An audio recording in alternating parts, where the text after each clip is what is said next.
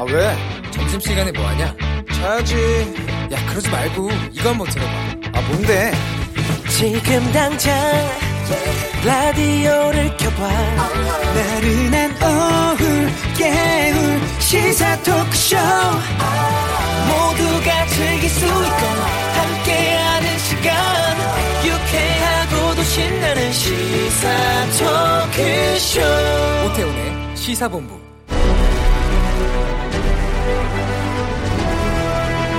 김철민의 본부 뉴스.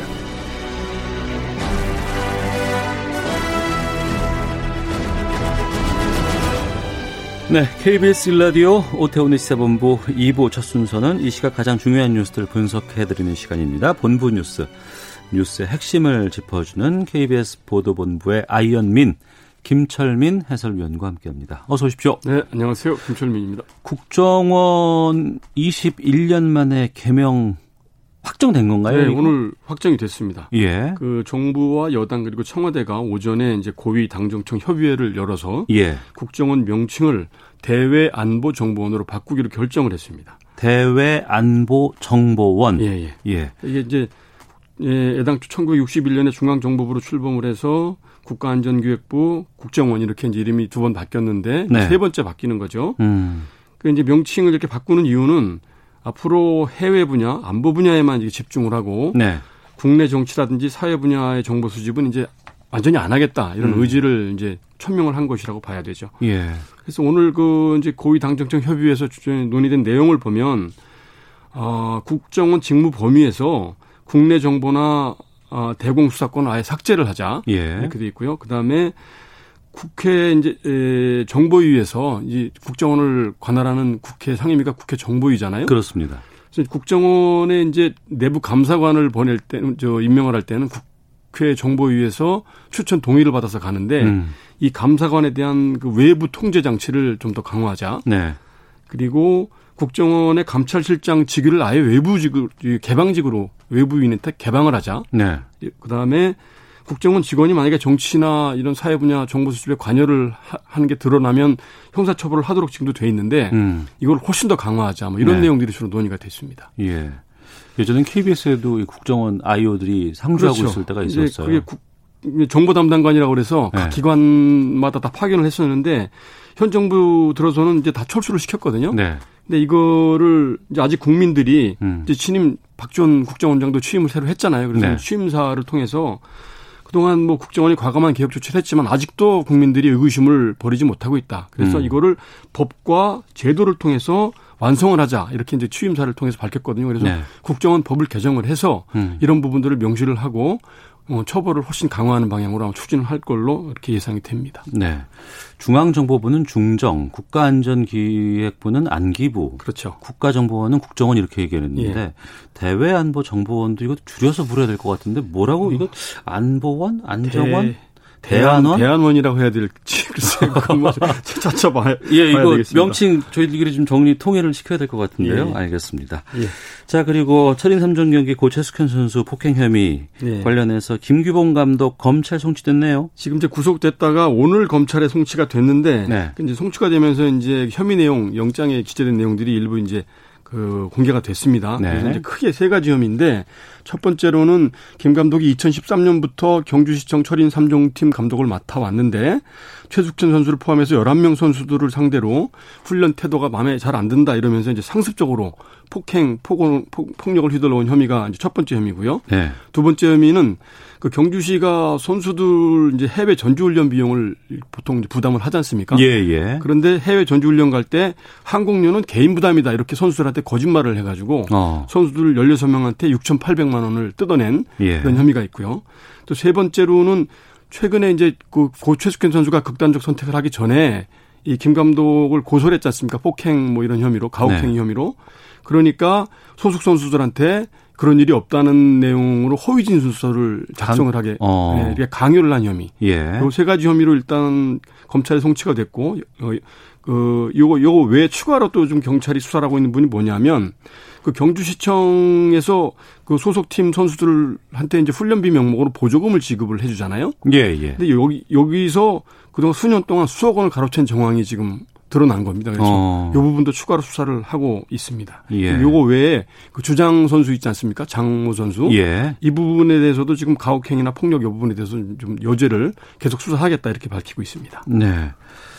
이번엔 또 인천체육회가 또 논란이 되고 있는데 여자 선수들에게 술시중 의혹 때문에 예.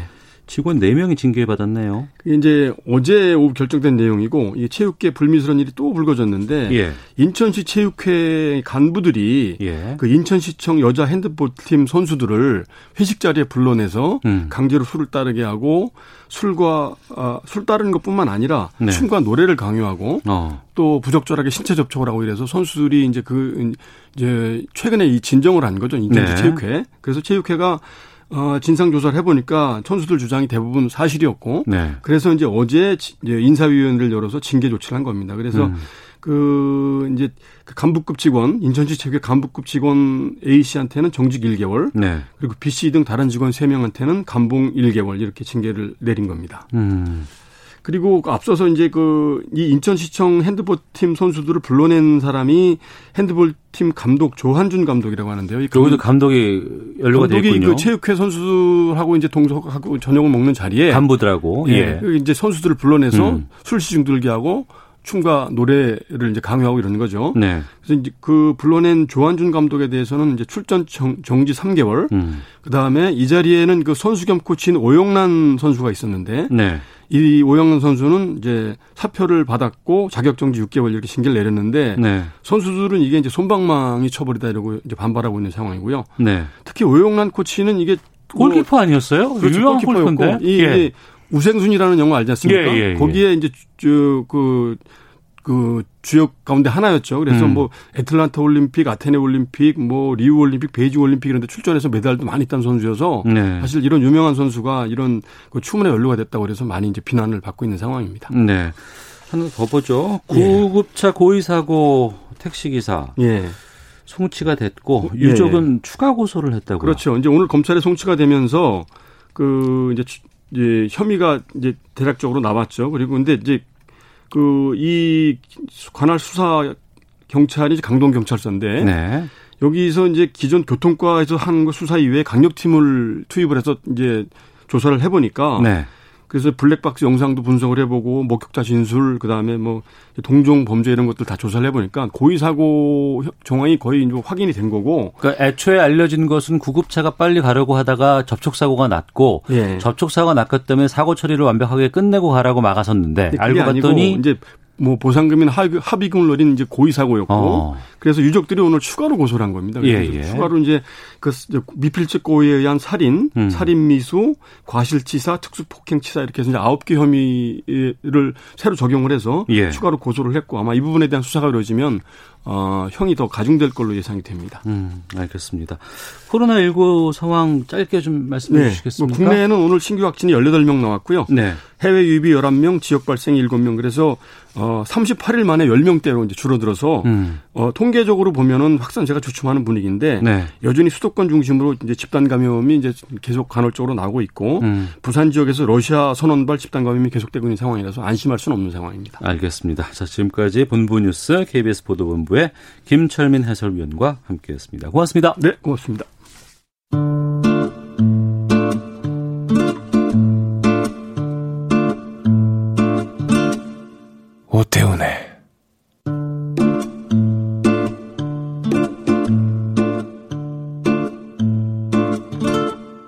시사본부 네, 1시 9분 지나고 있습니다. 시사본부 청취자 여러분들의 참여 기다리고 있습니다. 샵 9730으로 의견 보내주시면 소개해 드립니다. 짧은 문자 50원, 긴 문자 100원, 어플리케이션 콩은 무료로 이용하실 수 있고 팟캐스트와 콩 KBS 홈페이지를 통해서 다시 들으실 수 있습니다. 유튜브를 통해서도 생중계되고 있습니다. 유튜브에서 일라디오 아니면 시사본부 이렇게 검색해 보시면 영상으로도 만나실 수 있습니다. 오늘 목요일입니다. 촌철살인의 명쾌한 한마디부터 속 터지는 막말까지 한 주간의 말말말로 정치권 이슈를 정리하는 각설하고 출발하겠습니다. 어, 한 주 만에 다시 뵙습니다. 더불어민주당 최민희 전 의원 나오셨습니다. 어서 오세요. 예, 안녕하세요. 불굴의 희망 최민희입니다. 네, 지난주에 못 뵀어요.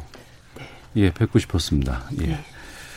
미래통합당의 이준석 최고위원도 어김없이 자리하셨습니다. 안녕하십니까? 네, 안녕하세요. 예. 다음 주에는 MC로 데뷔하신다는 얘가 얘기를 예, 들었습니다. 제가 아침 방송 프로에 맨날 패널로 나가다가 예, 예. 이번에 또 하루 대타 어. 이, 예, 이거 김, 김, 김경래 최강 시사 다음 주에 아마 휴가 가는 것 같아요. 예, 맞습니다. 어, 그래서 목요일 날 목요일에. 진행을 하나 하게 됐습니다. 다음 주 이 시간 목요일이네요. 예. 어, 알겠습니다. 어울려요. 진행자. 들어보겠습니다. 예. 자, 본격적으로 좀 두 분과 말씀 나눠볼까 하는데요. 아, 부동산 관련 법안의 에, 본회의 처리 오늘 한다고 지금 얘기 들었습니다. 민주당은 여기에 대해서 통합당은 반발하고 있는데 먼저 어제라든가 아니면 그 전에 있었던 법사위에서 여러 가지 대화들 저희가 좀 편집을 해봤습니다. 어, 인사 듣고 말씀 나누도록 하겠습니다.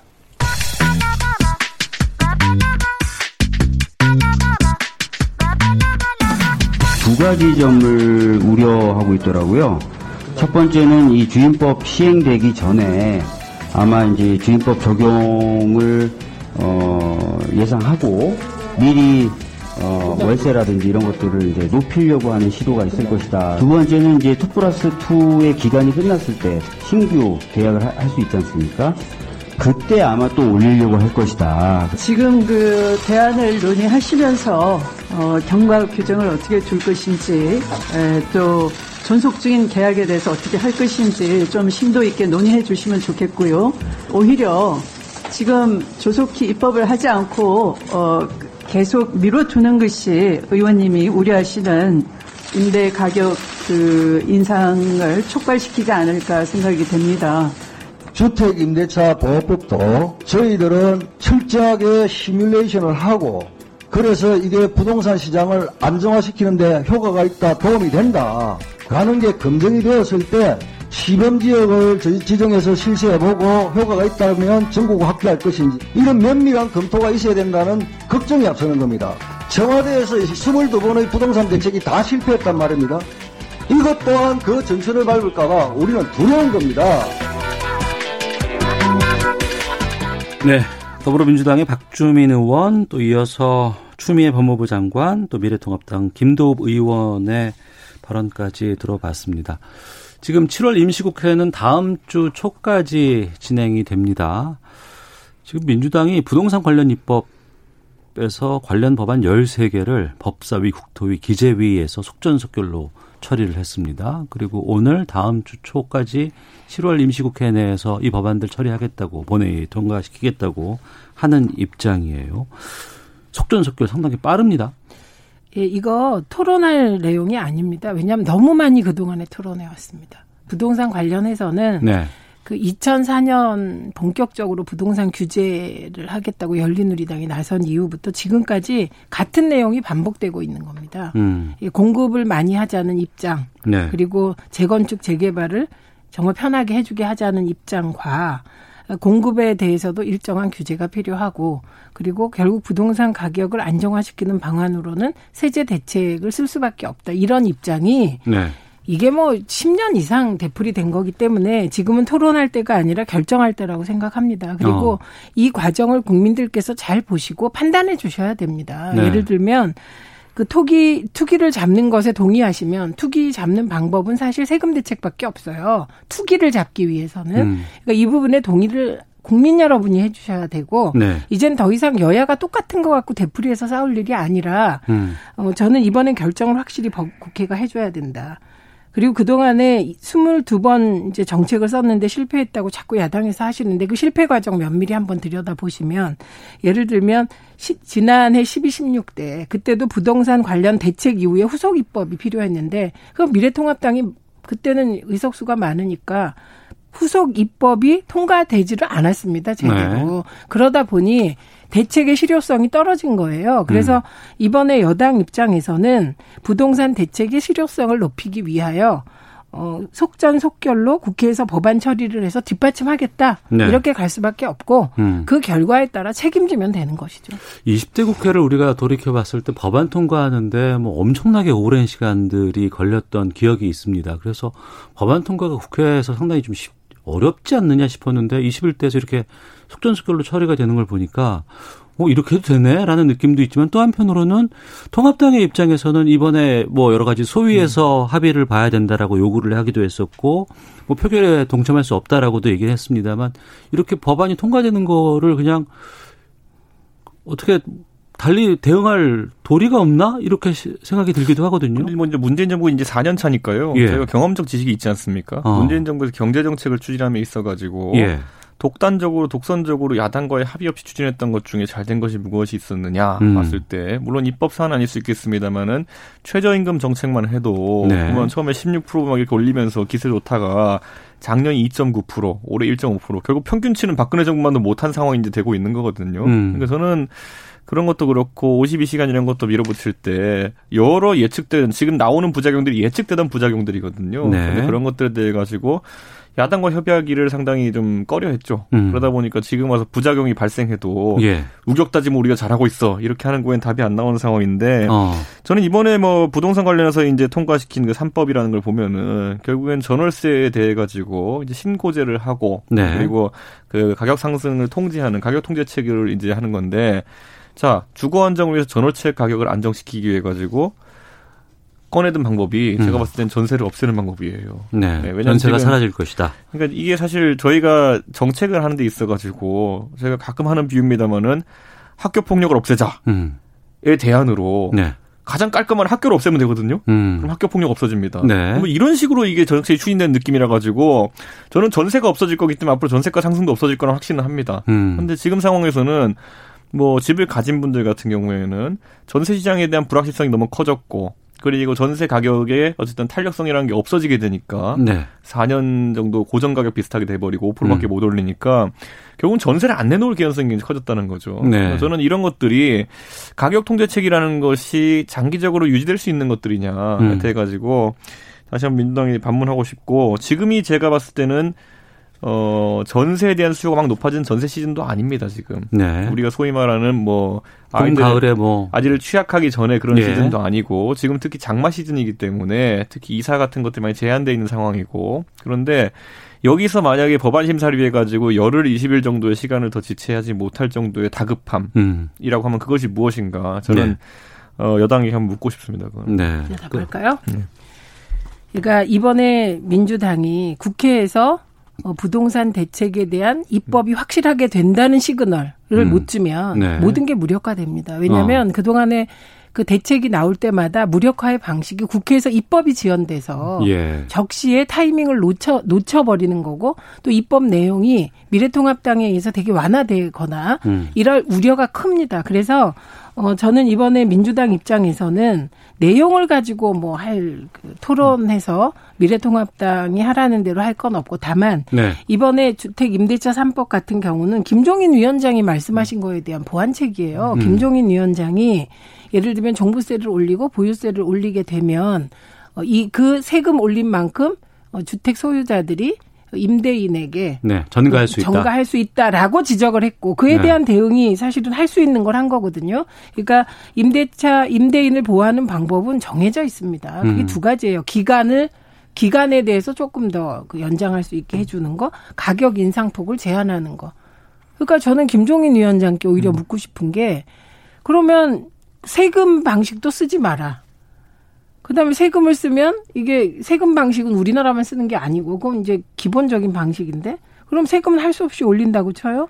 그러면 임대인에게 전가되는 방식 한다. 그러면 막는 방법을 미래통합당 뭘 생각하는지. 음. 그럼 거기에 대해서 얘기하는 게 재건축, 재개발, 뭐 서울에 주택 100만 호 짓는다 이렇게 음. 얘기하는데 재건축, 재개발 관련하여 2014년 말에 미래통합당이 주도해서 재건축 초과 이익 환수 3년 유예 그 이후에 집값 폭등하기 시작한 거거든요. 그러니까 저는 이걸 자꾸 여야의 문제로 가져가면 대책이 안 나온다. 이거는 네. 어. 그렇기 때문에 일반적인 경제학 원론, 부동산 원론에서 따지는 것도 부동산 투기에 대응하는 건 사실 세제 대책밖에 없어요. 음. 투기에 대응하는 것은 그리고 서민 주거 안정을 위해서는 공급주택 어떤 어떤 집을 어디 어떻게 짓겠냐를 확실히 제시해야 되는 거죠. 네. 네. 그래서 지금 이번에 제시한 100만 호 있잖아요. 서울 지역. 저는 그거 그 중에 한 50% 이상을 음. 공공 임대로 지을 네. 네, 그런 방안을 내시고 땅을 확보할 수 있다면 음. 그리고 재건축 재개발을 해도 과거처럼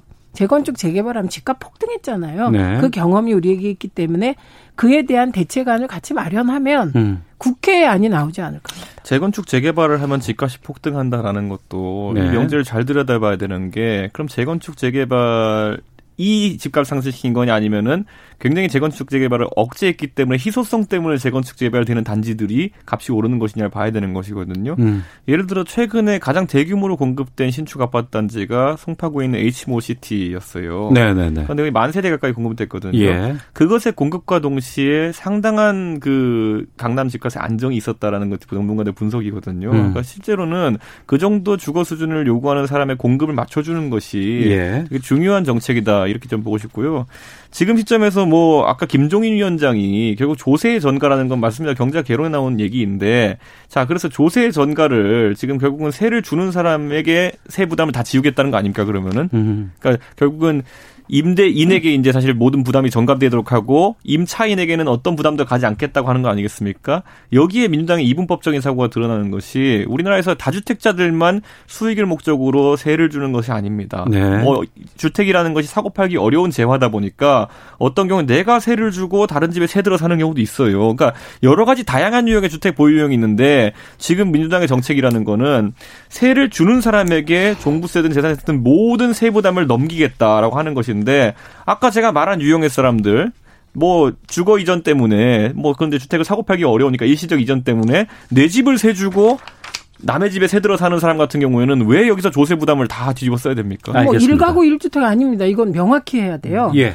이번에 종부세가 인상됩니다. 예. 취득세가 인상돼요. 대상이 명확하게 정해져 있습니다. 음. 3주택 이상자. 네. 그리고 조정 지역 내 2주택 이상자. 알겠습니다. 그 종부세가 올라가는 거예요. 그러니까 1가구 1주택 갖고 있는데 예, 예. 다른 곳에 전세 사는 분은 세금 안 올라갑니다, 예. 별로. 그러니까 오늘 명확하게 해야죠. 예, 오늘 각설하고가 이 부동산 정책에 대해서 의견들을 듣고자 하는 건 여기까지 마치고요. 좀 정치권의 현재 흐름이라든가 반응 같은 것들 이런 걸 좀 중점적으로 제가 여쭤보도록 하겠습니다. 그래서 어 정책에 대한 토론은 여기서 좀 정리를 하도록 하겠고요. 지금 뭐 뭐 통합당에서는 이 주장하시고 뭐 민주당에서는 이 주장을 하시지만 또 일반 국민들이 봤을 때는 여야 청와대 막론하고 정치권의 다주택자들이 이렇게 많더라. 음. 그리고 이 정치권의 다주택자들이 정말 제대로 된 정책들을 그동안 펴 왔었을까라는 것에 대한 분노들은 계속 있어 왔던 것 같아요. 뭐 최근에 그 지난번에는 뭐 청와대 지금 다주택자들 집 팔아라라는 요구도 있었고 또 민주당의 뭐, 어, 주요 그 대권 후보자들 뭐 집 팔아라 이런 얘기도 있었고 최근에는 이제 미래통합당에 대한 타겟이 많이 되고 있고 주호영 원내대표가 뭐 23억 뭐, 뭐 이상의 시세 차익을 지금 뭐 노리고 있대더라, 뭐 가지고 있대더라, 뭐 이런 얘기들 좀 나오고 있습니다. 이 이런 그 정치권의 다주택자들의 상황에 대해서는 지금 어떻게 보고 계세요? 저는 다주택자라고 함은 네. 여러 가지가 있습니다. 다주택을 하게 된 계기들이 있겠죠. 예를 들어 국회의원 중에서 지역과 지방의 경우에는 생활의 터전이 두 군데 걸쳐 있는 경우. 네. 저는 노영미 실장도 거기 포함해가지고 그런 것들은 비난의 가능성이 적다라고 제가 얘기했었어요. 음. 왜냐하면 일반 그 시민들 중에서도 보면은 어떤 이유에서든지 뭐 자식이 유학을 서울에 갔다든지 아니면 뭐 예를 들어 주말 부부로 따로 떨어져 산다든지 네. 아니면 부모를 봉양한다든지 뭐 아니면 여러 가지 유형의 다주택자들이 있을 수 있는 것이거든요. 근데 그것을 다 들여다보는 것 자체가 그래서 굉장히 지엽적이게 될 것이다. 네. 지금 청와대 참모들 같은 경우만 해도요. 결국에는 뭐 김주원 수석도 그 외통수에 걸려들었죠. 음. 집을 팔아야 되느냐, 네. 이 집이냐, 잠실이냐, 아니면 뭐 도곡동이냐, 뭐 이런 그 딜레마에 빠져버리지 않았습니까? 그런 것처럼 이게 이런 식으로 이제 결국 잡아다기 시작하면요. 어. 아까 말했던 것처럼 어떤 사유인지와 관계없이 굉장히 다주택 자체가 뭐 굉장히 사회적으로 안 좋은 인식이 생기게 되고 네. 그렇게 되면은 그 모습은 공직사회 자체가 좀 굉장히 위축될 개연성이 있다 이렇게 보는 것이고 저는 음. 당연히 미래통합당 국회의원도 10명 중에 4명이 다주택자라고 나왔는데 네. 이것에 대해 미래통합당은 지금까지 문제를 삼은 적이 없습니다. 음. 하지만 만약에 투기적 성격의 사람이 있다면은 네. 그건 선거에서 충분히 비난 가능성이 있습니다. 그 부분을 민감하게 생각하는 것이다. 분들에 대해 가지고. 예. 근데 최근에 이게 더 나아가 가지고 음. 이재명 지사가 언급하는 것처럼 네. 자 4급 이상의 공무원들은 인사 불이익을 주겠다라고 음. 이제 선언했거든요. 근데 거기도 똑같은 겁니다. 제가 이재명 지사에게 드리고 싶은 질문은 자, 경기도라는 넓은 도에서 경기도청은 제가 알기로 수원에 있습니다. 그러면 예를 들어 동두천에 있는 공무원이 수원에 발령받아가지고 그런데 주택이라는 게 쉽게 사고 팔 수 있는 물건이 아니다 보니까 네. 가족은 동두천에 살고 본인은 수원에 살고 이래서 이주택자가 되면은 그 사람은 오히려 강남에 한 채 있는 사람보다 재산 가치는 제 생각에 3분의 1도 안될 가능성이 있는데 음. 비난 가능성이 있는 것입니까? 그러니까 저는 이런 것들에 대해 가지고 제가 그 이 사례를 하나씩 열거하는 이유는 너무나도 다양해요. 그 사유라는 것이. 어. 예. 음, 네. 그러면 그 미래통합당이 다주택자나 예를 들면 서울에 한 채, 지방에 한 채 있는 걸 문제 삼은 적이 없다고 하셨는데 문제를 삼았죠. 노영민 실장이 지금 무주택자 되셨는데 예. 청주집 팔고 반포집 안 팔았다고 음. 이율 배반이라고 융단 폭격하지 않았습니까? 전 안 했잖아요. 아, 그러니까 이준석 최고가 안 했다 이건 동의하는데 예. 미래통합당이 안 했다는 동의가 안 되고 아. 예를 들면 주호영 대표께서 그 이율 배반적이다 노영민 실장 이렇게 비판을 하셨어요. 그래서 그런데 보니까 주호영 대표님도 대구에 한 채, 서울 강남에 한 채 있는데 대구 집을 파신다고 하셨거든요. 음. 그러니까 이게 기준은 좀 비슷했으면 좋겠다 네. 이런 말씀드리고 또 어. 하나는 만약에 부동산 가격이 안정화된 상태라면 예. 이게 문제가 안 되겠죠. 근데 부동산이 폭등하는 시기에 보니까 부동산 그 다가구 다주택자가 국토부에서 정책 결정을 하고 있다. 네. 정부가 무슨 대책을 한다고 국민이 신뢰하겠습니까? 음. 그래서 요런 그러니까 대한민국에서처럼 부동산이 민감한 시기에 네.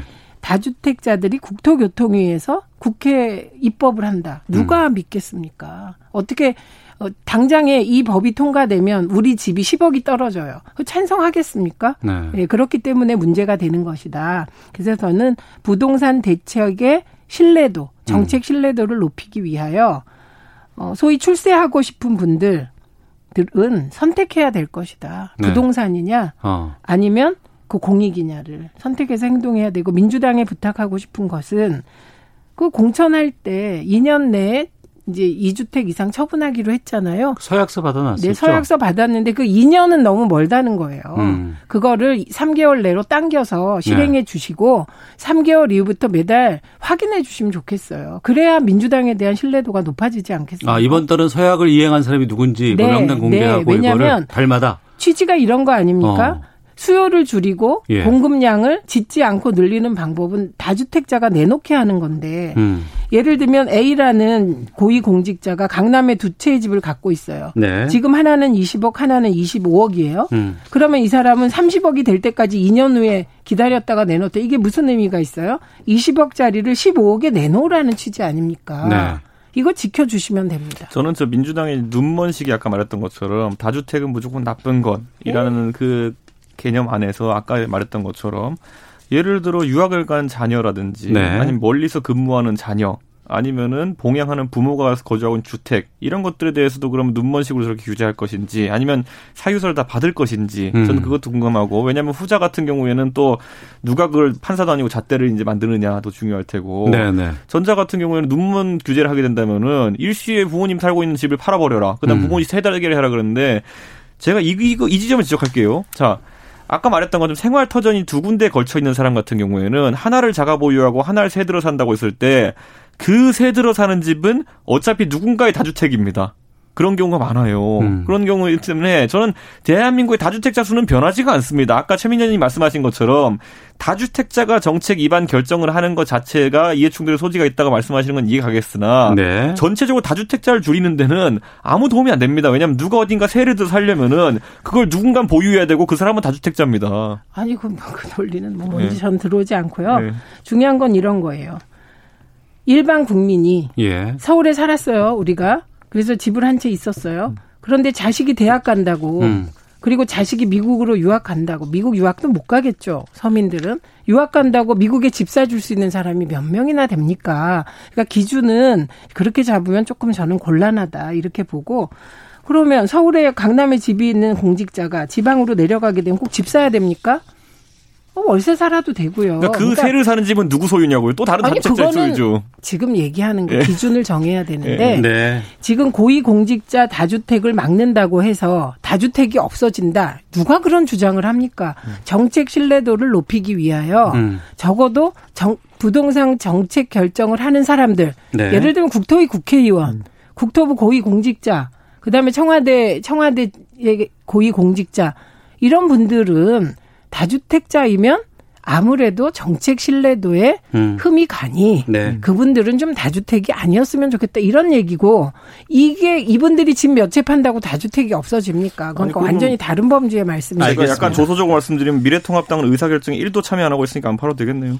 자 알겠습니다. 자 1시 30분 지나고 있는데요. 각설하고 지금 더불어민주당의 최민희 전 의원, 미래통합당 이준석 전 최고위원과 함께 말씀 나누고 있습니다. 지금 비는 좀 음. 소강 상태로 되는 것 같아요. 1시 10분에 한강 청미천 여주시 원부교 지점에 홍수 경보가 해제가 됐고요. 1시 20분을 기해서 낙동강 영강, 문경시 김용리 지점의 홍수 경보는 호우주의보로 변경돼서 발령됐습니다. 하지만 그래도 계속해서 긴장의 끈을 놓을 수 없고요. 인근 지역 주민들은 항상 안전에 유의하시길 바랍니다. 이렇게 알려드리도록 하겠습니다. 자, 각설하고 헤드라인 뉴스 듣고 기상청 또 교통정보 확인하고 와서 두 분과 계속 말씀 이어가도록 하겠습니다. 정부가 코로나19에 감염될 경우 치사율이 높은 고연령층을 포함해 고위험군을 대상으로 한 선제적 진단검사를 확대해 나가기로 했습니다. 아울러 내일 이라크에 남아있는 건설 근로자 72명이 추가 귀국한다며 확진자가 상당히 많을 가능성이 있어 귀국 후 진단과 치료 전 과정에 최선을 다할 것이라고 덧붙였습니다. 국회가 오늘 본회의를 열어 이른바 임대차 3법 가운데 전월세 상한제와 계약갱신 청구권 도입을 골자로 한 법안 처리를 추진합니다. 미래통합당이 오늘 오후 주택임대차 보호법 개정안 등 부동산 법안을 처리하는 본회의에 반대 토론까지는 하고 표결은 참여하지 않기로 했습니다. 이인영 통일부 장관은 북한이 최근 핵 억제력 강화와 핵 보유국 지위를 과시한 데 대해 북한이 핵이나 미사일을 이야기할수록 우리는 더욱더 강력하고 강렬하게 평화를 쏘아 올려야 한다고 밝혔습니다. 지금까지 라디오 정보센터 조진주였습니다. 이어서 기상청의 송소진 씨입니다. 날씨 정보입니다. 현재 경남 지역에 강한 비가 쏟아지고 있습니다. 부산과 창원, 진주, 함안, 사천 등의 천둥 번개를 동반해 시간당 20mm 안팎의 강한 비가 오고 있고 그 밖에 남부 지방에도 비가 곳곳에 이어지고 있습니다. 비구름이 동남쪽으로 이동을 하면서 충남과 전북, 경북 북부의 호우특보는 해제가 됐지만 아직 함안과 거창, 합천에는 호우 경보가, 전남 북부와 경상도 일부, 제주도에는 호우주의보가 발효 중인 상태입니다. 낮까지는 남부 일부 지역에 밤부터 내일 아침 사이에는 충청 남부와 전북 지역에 또다시 집중호우가 예상돼 각별히 주의를 하셔야겠습니다. 이 비는 내일 아침에 대부분 그치겠지만 내일 오후에는 소나기가 곳곳에 쏟아질 것으로 예상됩니다. 한편 지금 경상도와 제주도에는 폭염주의보가 내려진 곳이 많고요. 오늘 한낮 기온이 제주 33도, 대구 30도, 서울, 광주 29도까지 오르겠습니다. 현재 서울의 기온은 26.7도입니다. 날씨 정보였습니다. 이어서 이 시각 교통 상황을 KBS 교통정보센터 오수미 씨가 전해드립니다. 이 시각 교통정보입니다. 먼저 남북권 고속도로에서는 토사 유실로 인한 통제 구간들이 많습니다. 통영 대전 간 고속도로 통영 방향으로 무주 부근으로 전면 통제가 되고 있는데요. 금산 나들목에서 우회를 하셔야겠습니다. 이 무주 부근 토사 복구 작업 통제의 영향으로 5km 구간에서 정체가 극심하다는 점 참고 이동하셔야겠고요. 익산 장수간 고속도로 장수 방향으로도 소양 부근에서 토사 유출 사고 때문에 전면 차단되고 있습니다. 완주 나들목에서 국도로 우회를 하시기 바랍니다. 중부 내륙고속도로 창원 방향으로도 고령 분기점 부근에서 역시 토사 유출 처리 작업으로 밀리고 있습니다. 남해 제2고속도로 지선 김해 방향은 냉정 분기점 부근 2차로에서 승용차 관련한 사고가 발생했는데요. 처리 여파로 정체가 되고 있으니까 잘 살펴서 이동을 하시기 바랍니다. 지금까지 KBS 교통정보센터였습니다.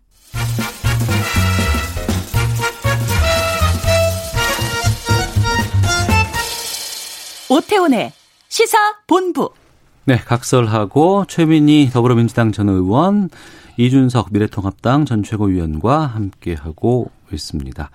자, 저희가 준비된 인서트가 있습니다. 법사위에서에 있었던 일인데요. 어, 듣고 두 분과 말씀 나누도록 하겠습니다.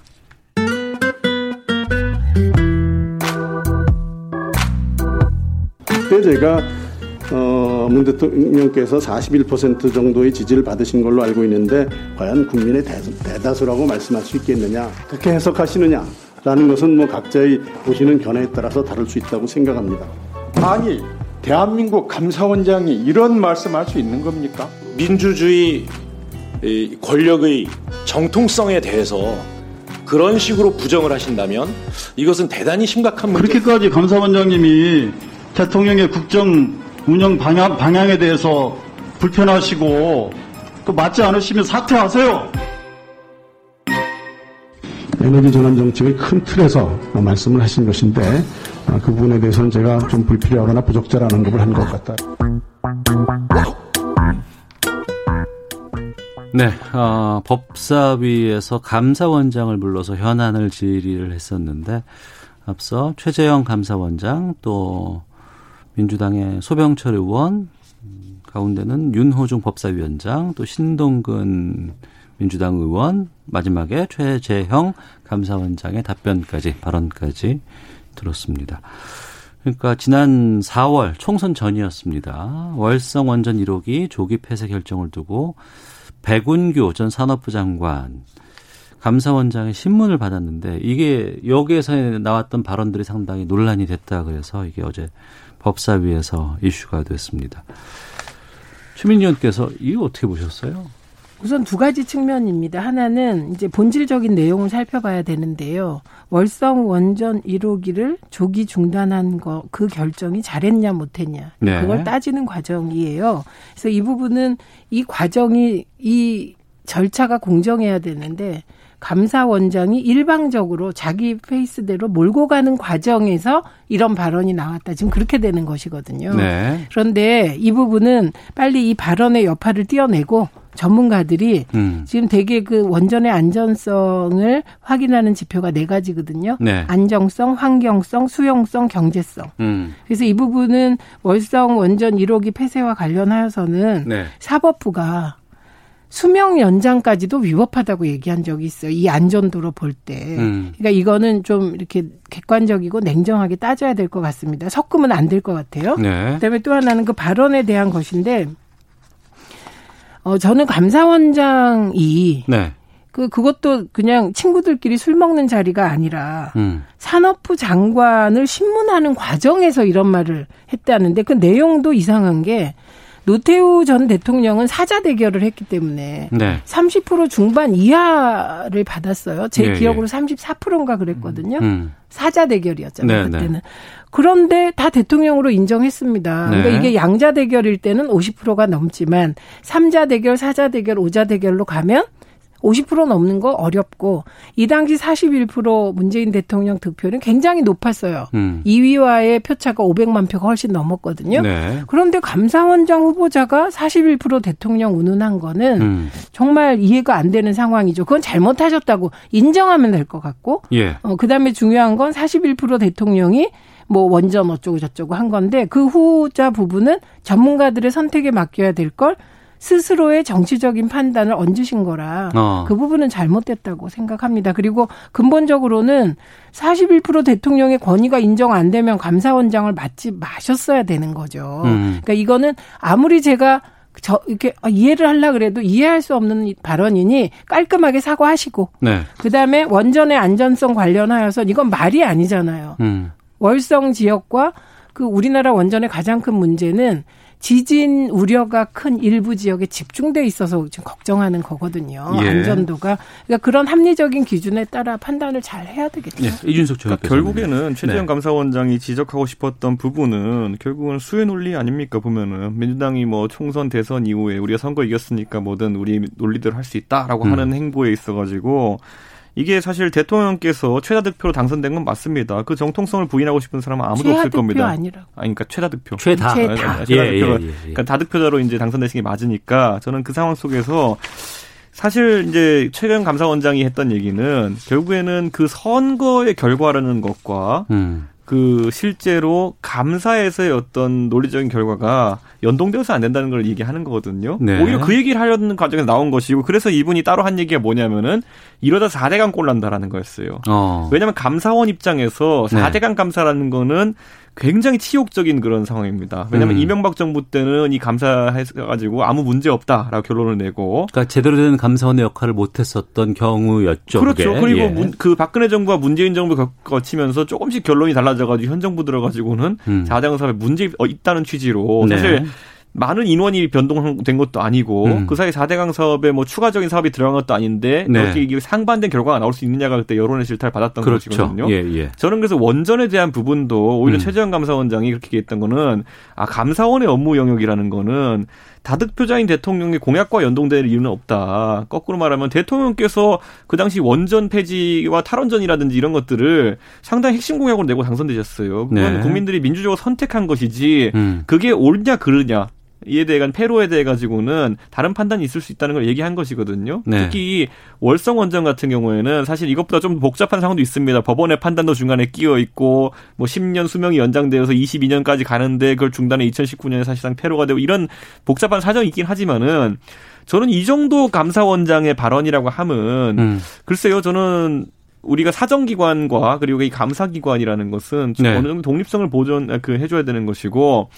과거에 김영삼 정부 때 감사원이 제일 이제 할 일을 했다고 우리 평가하는 이유 중에 하나가 뭐냐면은 율곡 비리 밝혀내고 음. 안기부에 들어가가지고 자료 압수해오고 뭐 이런 것들이 그 당시 이회창 감사원장이 되게 파격적이고 전격적으로 했기 때문인데 네. 그러기 위해서는 감사원장의 권위를 유지시키고 어. 그 힘을 깎지 않는 것이 중요한데 저는 모르겠습니다. 이 특정 발언이 굉장히 여권이 듣기엔 심기에 불편한 모습이 될 수 있겠으나 많은 사람들은 최재형 감사원장에 대한 여권 의원들의 반응을 보고 음. 대자비로 떠오르는 것이 안타깝게도 윤석열 총장에 관한 그 여러 일화거든요. 네. 임명할 때는 이름 많은 분이 없다 이렇게 해놓고 본인들이 음. 불편하게 생각하는 어떤 언급이 있을 때마다 사퇴하시오 뭐 이런 거 얘기하는 거는 굉장히 이율배반적이 아닌 거냐. 그래서 저는 이 모양새 자체가 굉장히 안 좋다 이렇게 생각합니다. 여당 의원들이 지적하는 것 자체가. 아, 네. 모양새 안 좋죠. 어. 왜냐하면 감사원장 어쨌든 대통령께서 선택하시게 되는 거거든요. 네. 임명 임명하게 되잖아요. 음. 이제 임명할 수 있는 건 국민의 이제 그 위임을 받은 대통령밖에 없기 음. 때문에 그래서 이게 안 좋죠. 음. 예. 그런데 안 좋다? 어, 끝. 그건 아니잖아요. 음. 근데 어 그런 너그러운 마음으로 이해찬 대표께서 천박하다고 말하지도 않았는데 그 천박성에 대한 예를 든 거에 대해서도 좀 같은 기준이었으면 좋겠어요. 저는 모든 그 평가를 할 때. 어. 그러니까 어이 제가 말씀드리잖아요. 41% 대통령 운운한 건 잘못됐다. 네. 예를 들어도 잘못 든 거다. 음. 그런데 우리가 어, 객관적이며 공정한 절차로 감사를 하자. 이 취지라면 뭐 때문에 41% 대통령이 어쩌고 이 말을 합니까? 어. 잘못했다니까요. 그러니까 발언에 대한 문제는 있지만 예, 발언은 그냥 잘못했으면 인정하고 음. 끝내라는 거예요. 예, 예. 그리고 예를 들면 그 발언에 대해서 이분이 계속 주장을 한다면 어. 어 나는 41% 대통령 권위 인정 못 하겠다. 이렇게 나오면 그땐 그만두겠다는 뜻이잖아요. 41% 대통령 권위 인정 못 하겠다는 말을 한 적은 없잖아요. 아니, 예를 네, 아니 그게, 그게 아니라 그러니까 음. 제가 아까 그 41%라는 말이 나온 취지라는 것이 결국 예. 아니 그게 아니라 예. 이분이 그냥 잘못했다고 인정하지 않고 비판이 음. 나오면 이렇게까지 나간다면 어. 그런 문제겠지만 그러지 않고 그 발언이 잘못됐다. 라고 인정하면 사실 거기서 논란을 끝내야죠. 아니, 본인이 발언이 예. 부적절하다고 했는데도 예, 지금 그러니까, 달라붙어서 물어뜯고 있는 거잖아요. 아니 그건 같은 시점이죠 예. 지금. 음. 그건 같은 시점이니까 이 이후에 더, 더 이상 이게 논란이 되면 안 좋겠다. 이분은 네. 발언을 잘못했다. 끝내자. 그럼 더 중요한 건 월성 1호기 그 조기 폐쇄가 과연 타당했냐 안 했냐를 알겠습니다. 얼마나 우리 사회가 합리적으로 예. 판단할 예. 수 있느냐잖아요. 음. 그러니까 이제 여당 의원들도 그 발언이 잘못됐다는 건 인정한 거잖아요, 본인이. 네. 예, 그러니까 이후로 넘어가야죠. 어. 이게 더 무섭잖아요. 예. 알겠습니다. 정리를 하면 두 분께 제가 이렇게 이해를 하는 게 맞는지 여쭤볼게요. 그러면 그 41% 발언과 관련해서는 그 좀 부적절한 내용이니까 좀이 아니라 많이 부적절했으나 많이, 아, 예, 예. 본인이 인정하면 그러겠습니다. 예. 그렇게 해서 이제 사과를 하고 하지만 이걸 계속해서 물고 음. 어떤 사퇴 요구나 탄핵이라든가 여기까지 가는 거는 이 시점에서는 좀 문제가 있을 수 있다. 오히려 더 중요한 건 본질이다. 음. 얼마나 결정을 타당하게 하느냐. 대한 내용. 문재인 예. 정부가 본인들이 임명하고 이 지명한 공직자들에 대해 가지고 네. 자가면역스럽게 공격하는 모습들, 특히 음. 최근에 뭐 한동훈 검사와 추미애 장관 간의 어떤 사적인 대화를 바탕으로 해서 서로 싸우는 모습 이런 것들은 네. 굉장히 안 좋은 모습이다. 앞으로 음. 보여, 보이 지 않았으면 좋겠다. 알겠습니다. 일개 장관. 사적인 발언은 뭔지 시간이 일개 장관. 예. 그거는 일개 검사가 잘못했죠. 자, 각설하고 마치겠습니다. 두 분잘 예. 들어가시고요. 고맙습니다. 예. 오태훈의 시사본부는 여러분의 소중한 의견을 기다립니다. 짧은 문자 50원, 긴 문자 100원의 정보 이용료가 되는 샵 9730, 우물정 9730번으로 문자 보내주십시오. KBS 라디오 앱 콩은 무료입니다. KBS 라디오 오태훈의 시사본부. 지금 여러분은 대한민국 라디오 유일의 점심 시사 프로그램을 듣고 계십니다. 네, 사회에 존재하는 다양한 이슈에 대해서 가감 없이 우리 생각을 표현하는 시간입니다. 김선영의 세상의 모든 리뷰. 김선영 문화평론가와 함께합니다. 어서 오세요. 안녕하세요. 예. 코로나 19로 뭐 공연계, 문화계 다 힘들었습니다. 네. 아직도 힘듭니다. 네, 그렇죠. 하지만 그나마 영화계에서 조금 조금씩 좀 회상의 빛 네, 이걸 좀 보고 네. 있, 는 네. 그런 네. 지금 상황이 됐어요. 네. 좀 살펴보도록 하는데 네. 영화계 지금 지난 6월 말에 개봉한 네. 살아있다라는 영화가 있고 네. 또 7월 중순에 개발, 개봉한 반도 이 두 영화가 지금 코로나 사태 이후 처음으로 100만 관객, 300만 관객 돌파의 주인공이 됐어요. 그렇죠. 네. 그 그동안 이제 뭐 고, 극장가가 침체를 하면서 우리가 주로 집에서 온라인 스트리밍으로 네. 많이 콘텐츠를 접했잖아요. 네. 근데 이제 오랜만에 그 극장으로 발길을 음. 끌어들인 작품이 이제 이 두 작품인데요. 네. 이제 반도 같은 경우에는 이제 뭐 유아인 박신혜 같은 스타가 등장을 했고 또 오랜만에 살아 있다가 네, 살아있다라는 아, 예, 예. 작품이 먼저 개봉을 했죠. 예. 네. 이두 주연 배우가 오랜만에 이제 톱스타가 등장하는 배우고 그 전까지 계속해서 이제 신작들이 개봉이 미뤄졌기 때문에 음. 오랜만에 등장한 뭐 스타들의 어떤 기획 상업 영화라는 면에서 많은 분들이 좀 궁금해하시면서 가셨고요. 네. 뭐 이게 그 두 청춘들이 어떤 좀비로 초토화가 된 어떤 서울에서 살아남는 어떤 생존 스릴러를 그린 작품이고요. 음. 뭐 반도는 잘 아시다시피 그 부산행으로 천만 관객을 모았던 여, 연상호 감독의 이제 4년 만에 다시 부산행에 속편을 내놓은 작품이라서요. 네. 이것도 뭐 이정현 씨, 강동현 씨가 주연을 맡아서 음. 엄청나게 많은 분들이 기대를 하고 있었고 뭐 거의 뭐 보름 만에 지금 거의 300만 관객을 돌파하고 지금 해외 아시아권에서도 굉장히 기록을 세우고 있어서 많은 분들이 이제 흥행 추이가 어디까지 갈지 지켜보고 있어요. 그러면 이 살아있다라든가 반도가 네. 기존에 원래 개봉 예정 시기를 정해놨다가 네. 코로나로 미룬 겁니까? 아니면 다행스럽게 코로나가 지금 뭐 지금도 위기지만 네. 일정 정도 정리가 되고 안정적으로 우리가 관리가 되고 있는 차원에서 네. 잘 어떻게 개봉 시기가 맞춰진 겁니까? 저는 이 두 작품은 잘 맞췄다고 봐요. 반도 같은 경우에는 원래 이제 그 블록버스터가 여름 시즌에 주로 개봉을 하기 때문에 네. 이 시즌에 원래 개봉을 하려고 했었고요. 살아있다는 이제 조금 약간 개봉 시기를 조율을 했었던 것 같아요. 음. 근데 이게 공교롭게도 소재 자체가 어떤 좀비 바이러스가 확산되고 또 재난 스릴러의 성격을 갖고 있기 때문에 오히려 지금 상황과의 어떤 맞아떨어지는 지점들이 있어서 음. 저는 뭐 살아있다도 개봉 시기를 잘 잡은 것 같습니다. 네. 영화의 장르 같은 거 있잖아요. 네. 뭐, 난 액션물이 좋아, 나는 멜로 호러물이 좋아. 뭐 네. 다양한 장르가 있는데 네.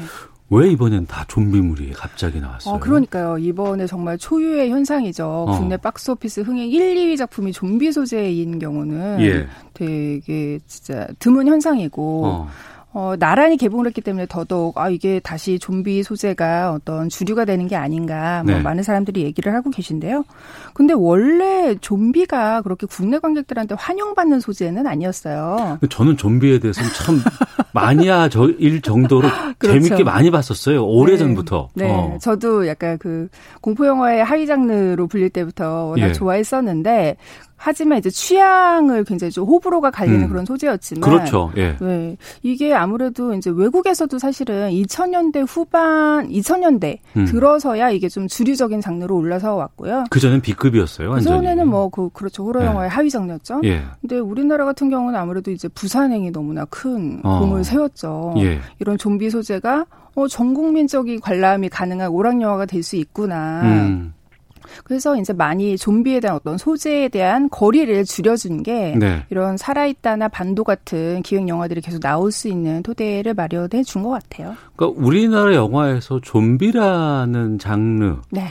이런 그 인물은 아니고 이게 또 뭐라고 얘기를 하든가. 그렇죠. 네. 네. 이게 나온다는 건.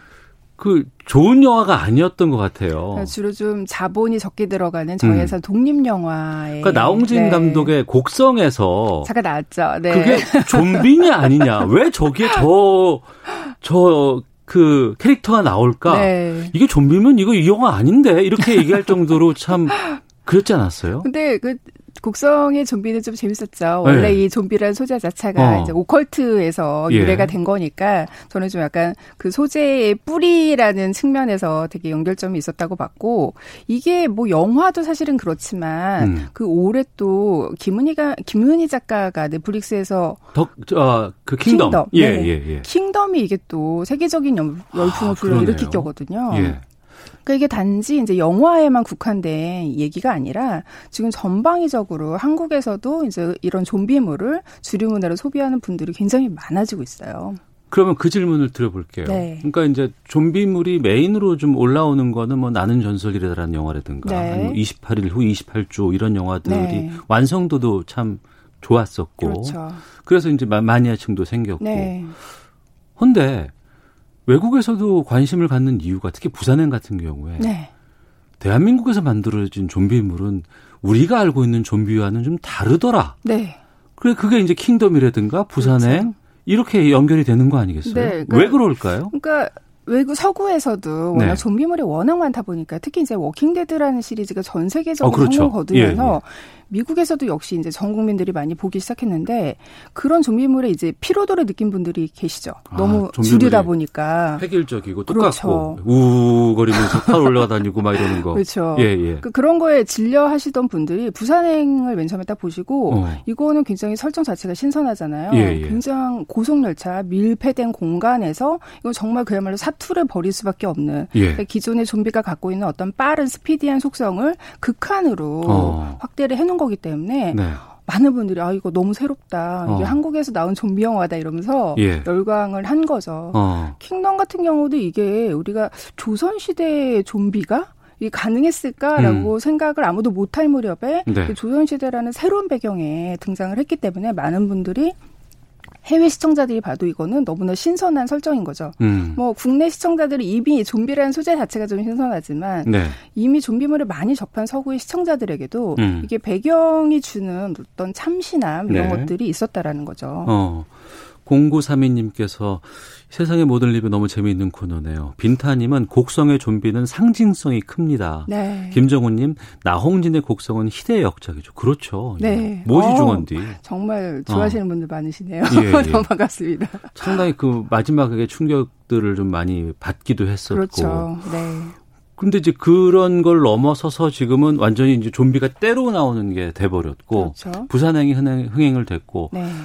근데 이번에 그 연상호 감독의 후속작이라고 네. 하는 반도는 논란이 좀 많아요. 네, 좀 호불호가 많이 갈리죠. 예. 왜냐하면 우리가 지금까지 이제 K 좀비물이라고 명칭을 붙이면서 어 굉장히 좀 참신하다라고 평가를 했던 부분들이 그래서 이제 연상호 감독의 후속작에 많이 기대를 했는데 어. 이게 어떻게 보면 연상호 감독이 오히려 커, 그러니까 자신이 좀비 매니아로서 예. 우리 서구의 좀비 장르를 어. 좀 따라한 작품이에요. 예. 그러니까 적극적으로 벤치마킹을 한 작품이고 어. 또 매드맥스 같은 어떤 post apocalypse 그러니까 종말 이후에 예, 예, 예. 블록버스터들의 예. 배경까지 다 결합을 해서 어. 이게 어떻게 보면 한국적 좀비물에 좀 참신함에 열광했던 분들이 보시면 예. 어 이거 예전에 서구에서 다 했던 거 아니야 어. 좀 다시 뻔한 거로 돌아가는 거 아니야 예. 이렇게 좀 실망하는 분들이 좀 있으신 거죠. 그 밀라 요보비치인가요? 그 시리즈물 있었잖아요. 그 네. 좀비 기억이 잘 생각이 안 나는데. 네, 음, 어, 네, 있어요. 네. 그 5탄까지 어, 나왔던 거. 원장, 네. 네. 그러니까 그럴 그런 것들이 원래는 K 좀비에서는 안 보였는데. 그렇죠. 아 이번 반도에서는 약간 좀 그런 느낌이 좀 그렇죠. 들기도 하고. 그러니까 서구 정도의 좀비물이 이제 주류가 되면서 음. 거기는 굉장히 좀 상업적인 액션 블록버스터의 성격이 굉장히 강했는데 네. 어, K 좀비물의 기존의 뭐 부산행이나 킹덤 같은 경우에는 뭐 한국적인 뭐 정치 사회적인 이슈도 담아내고 그랬지만 음. 이번에 반도 같은 경우에 정말 그 서양 블록버스터에서 우리가 기대했던 그런 오락성에만 초점을 맞춘 작품이거든요. 아. 그러니까 좀 K 좀비물만의 다른 메시지, 다른 정서를 기대 하셨던 분들은 예. 조금 지루하셨을 것 같기도 해요. 어, 저희 권소희 PD가 레지던트 이블이라고 찾아주셨어요. 감사합니다. 예, 예, 맞아요. 아, 거기에는 좀비도 나오지만 그 네. 그 괴물이 상당히 그렇죠. 그 다양한 크리처들을 보는 재미가 있죠. 어, 그렇습니다. 그 부산행은 기차 안에서 네. 군인 그리고 네. 이제 야구 선수들 네. 이런 복장을 한 좀비들이 나왔다는 게 좀 어 이건 대한민국에서만 만들 수 있는 창작물이다. 그렇죠. 그럴 수 있고 네. 킹덤은 정말 그 우리나라의 모든 것들이 다 들어가 있잖아요. 그렇죠. 거기에서는 이제 좀비가 어, 전란 이후에 굶주림에 시달리던 민초들이 살아있을 때와 거의 다름이 없어요. 음. 죽어서도 이미, 그러니까 살아서 있을 때도 거의 뭐 죽은 거나 마찬가지의 삶을 살았고, 예. 그러니까 그런 어떤 산자 경계, 죽은 자의 경계가 흐려지는 그런 지점들이 어. 조금 애틋하고 이런 감정을 불러일으켰던 것 같아요.